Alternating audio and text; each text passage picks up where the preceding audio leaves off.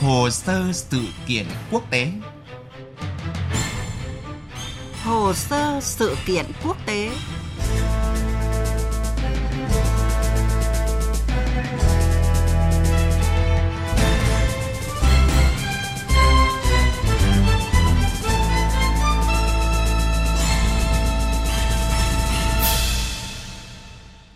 Biên tập viên Thanh Huyền kính chào quý vị và các bạn. Mời quý vị và các bạn nghe chương trình Hồ sơ sự kiện quốc tế.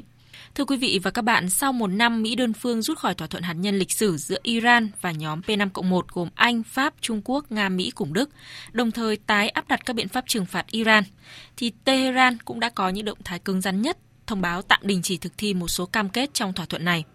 Cùng với những tuyên bố đe dọa lẫn nhau, cả Mỹ và Iran đều đang chứng tỏ không bên nào chịu lùi bước – Vậy chiến lược của Mỹ là gì? Iran sẽ đối phó ra sao? Và đâu là giới hạn cuối cùng cho mối quan hệ này? Đây là những nội dung chúng tôi đề cập trong chương trình hồ sơ sự kiện quốc tế hôm nay. Trước hết là những thông tin về những động thái gây căng thẳng gần đây giữa Mỹ và Iran. Ngày 13 tháng 5, kênh truyền hình Press TV của Iran dẫn lời người phát ngôn Tổ chức Năng lượng Nguyên tử Iran Beirut Kamalvandi cho biết – Quốc gia này có thể rút khỏi thỏa thuận hạt nhân ký năm 2015 với nhóm P5-1 gồm Anh, Pháp, Mỹ, Nga, Trung Quốc và Đức nếu vấn đề hạt nhân của Tehran bị đưa ra thảo luận tại Hội đồng Bảo an Liên Hợp Quốc. Trước đó, Tư lệnh Không quân vệ binh cách mạng Iran, chuẩn tướng Amirali Haji cũng đưa ra tuyên bố nếu tàu sân bay của Mỹ có bất cứ động thái nào, Tehran sẽ đánh phủ đầu nhằm vào lực lượng của Washington – Mỹ gần đây đã triển khai tên lửa đánh chặn và tàu chiến tới Trung Đông nhằm gửi thông điệp và đối phó những mối đe dọa lớn từ Iran. Đáp lại, Ngoại trưởng Iran Mohammad Javad Zarif nhấn mạnh Washington sẽ chỉ thực hiện hành động tự sát nếu khai chiến với Tehran. Những tuyên bố của cả hai bên làm dấy lên lo ngại Mỹ có thể phát động chiến dịch quân sự nhằm tung đòn phủ đầu vào Iran. Cộng đồng quốc tế, nhất là các quốc gia châu Âu vốn ủng hộ thỏa thuận hạt nhân Iran, đều hối thúc Mỹ và Iran cùng kiềm chế Cao ủy phụ trách đối ngoại của EU, bà Federica Mogherini tuyên bố các nước châu Âu đã nói rất rõ với phía Mỹ về quan điểm đối với vấn đề Iran hiện nay. Uh, Ngoại trưởng Mike Pompeo đã nghe rất rõ thông điệp từ phía châu Âu, không chỉ từ cá nhân tôi mà từ các ngoại trưởng châu Âu khác, rằng chúng ta đang trong một thời điểm cực kỳ quan trọng và nhạy cảm vì thế, thái độ thích hợp nhất, có trách nhiệm nhất là kiềm chế tối đa và tránh tất cả mọi leo thang về mặt quân sự. Còn Ngoại trưởng Anh Jeremy Hunt cảnh báo Mỹ về nguy cơ của một cuộc chạy đua vũ trang tại Trung Đông trong bối cảnh Tổng thống Mỹ Donald Trump đang tìm cách cô lập Iran bằng việc chặn đứng hoạt động xuất khẩu dầu của nước này.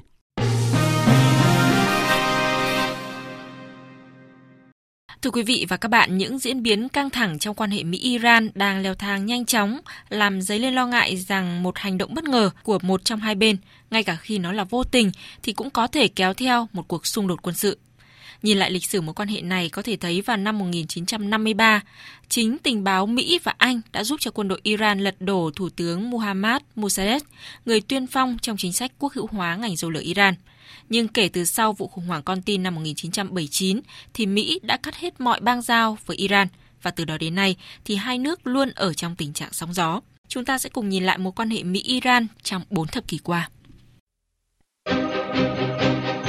Tháng 11 năm 1979, sinh viên Iran đã bắt cóc 63 con tin tại sứ quán Mỹ ở Tehran, gây ra một cuộc khủng hoảng chính trị giữa hai nước, khiến Mỹ không những cắt đứt ngoại giao với Tehran mà còn áp đặt thêm lệnh cấm vận lên quốc gia Hồi giáo này.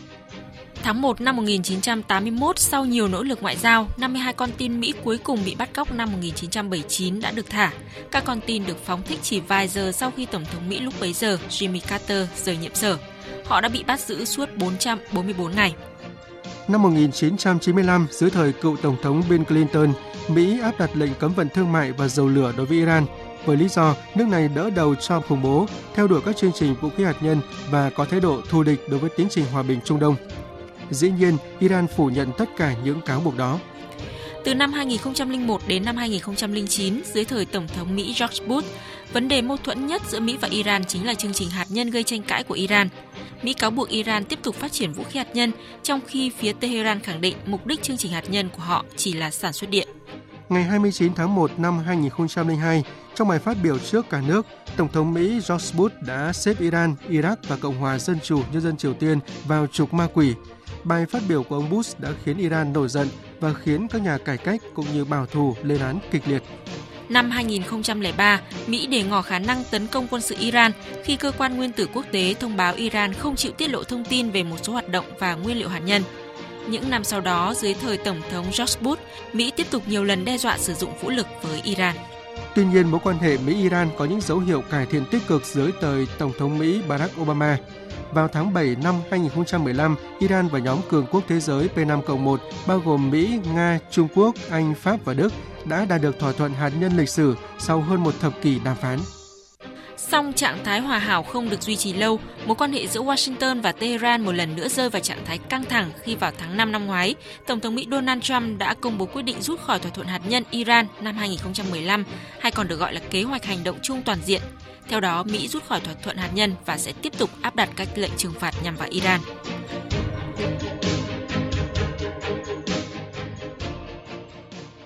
Thưa quý vị và các bạn, có thể thấy trong suốt chiều dài 4 thập kỷ qua, quan hệ Mỹ-Iran không ít lần đối diện với nguy cơ về một cuộc đối đầu quân sự. Tuy nhiên, do quốc gia nào cũng nắm giữ những lợi thế riêng nên kịch bản về một cuộc chiến tranh toàn diện đã không xảy ra. Nhưng liệu dưới thời Tổng thống Mỹ Donald Trump thì giới hạn cuối cùng cho mối quan hệ này sẽ như thế nào? Mời quý vị và các bạn nghe phân tích của biên tập viên Đài Tiếng Nói Việt Nam về nội dung này. Nếu nhìn vào những động thái của cả Mỹ và Iran những ngày qua, thì có thể thấy nguy cơ đối đầu là rất cao. Việc các bên gây sức ép và đe dọa nhau bằng hành động hiện hữu có thể nói là rất căng thẳng và kịch bản đối đầu quân sự có thể xảy ra nếu một trong các bên thiếu kiểm chế. Mục tiêu cuối cùng của Mỹ vẫn là gây sức ép tối đa với Iran, buộc nước này hoặc tự hủy bỏ thỏa thuận hạt nhân, hoặc phải đáp ứng những yêu cầu cho một thỏa thuận mới có lợi hơn cho Mỹ. Tính toán là vậy, nhưng thực tế ít có khả năng Mỹ tấn công phủ đầu Iran vào lúc này. Ở Mỹ, cuộc bầu cử tổng thống mới năm 2020 đang cận kề. Tổng thống Donald Trump muốn tái cử sẽ không phát động một cuộc chiến gây mất điểm trước cử tri. Về lực lượng, một số nhà quan sát so sánh một cách dí dỏm rằng cuộc đọ sức giữa Iran với Mỹ nếu xảy ra chẳng khác nào tình hình xã hội tại Pháp giữa phe áo vàng đấu với cảnh sát. Cho dù Mỹ có đủ sức tiêu diệt hàng trăm tên lửa của Iran, thì chiến sự phải kéo dài nhiều tháng, gây hao người tốn của và chắc chắn sẽ gây nguy hiểm cho các đồng minh của Mỹ ở khu vực. Ngoài ra, Iran có thể huy động hàng ngàn người đánh bom tự sát để bảo vệ chủ nghĩa dân tộc. Trong cuộc chiến đó, chắc chắn không ai được lợi.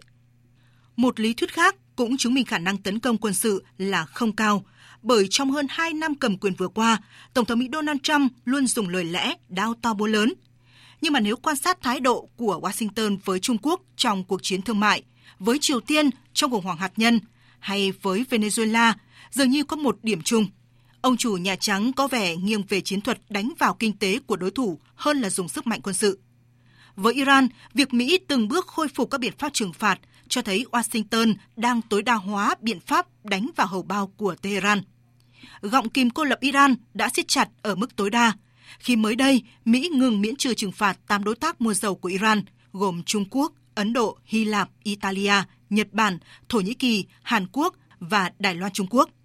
Vì thế, nhiều khả năng cách thức đối phó với Iran của Tổng thống Donald Trump cũng không ngoại lệ so với các hồ sơ nóng khác. Sau khi siết chặt trừng phạt để gây sức ép, giảm phần nào tầm ảnh hưởng và sức mạnh của Iran, Mỹ sẽ tiến hành các cuộc thương lượng, mặc cả để đạt được một thỏa thuận hạt nhân có lợi nhất cho Washington. Về phía Iran, mặc dù tuyên bố các giải pháp ăn miếng trả miếng trước các hành động của Mỹ, song suy cho cùng, tình thế của Iran cũng bất lợi hơn. Việc Iran đưa ra khoảng thời gian 60 ngày và cũng chỉ tạm dừng thực hiện hai điều khoản 26 và 36 của thỏa thuận hạt nhân cũng được cho là để lại một khe cửa thương lượng. Vì thế, xem ra dù khá căng thẳng, nhưng giới hạn cuối cùng trong quan hệ Mỹ-Iran vẫn đang trong tầm kiểm soát và các bên cần tính toán để không xảy ra những tình huống xấu nhất. Những thông tin vừa rồi cũng đã kết thúc chương trình hồ sơ sự kiện quốc tế tuần này. Cảm ơn quý vị và các bạn đã chú ý lắng nghe.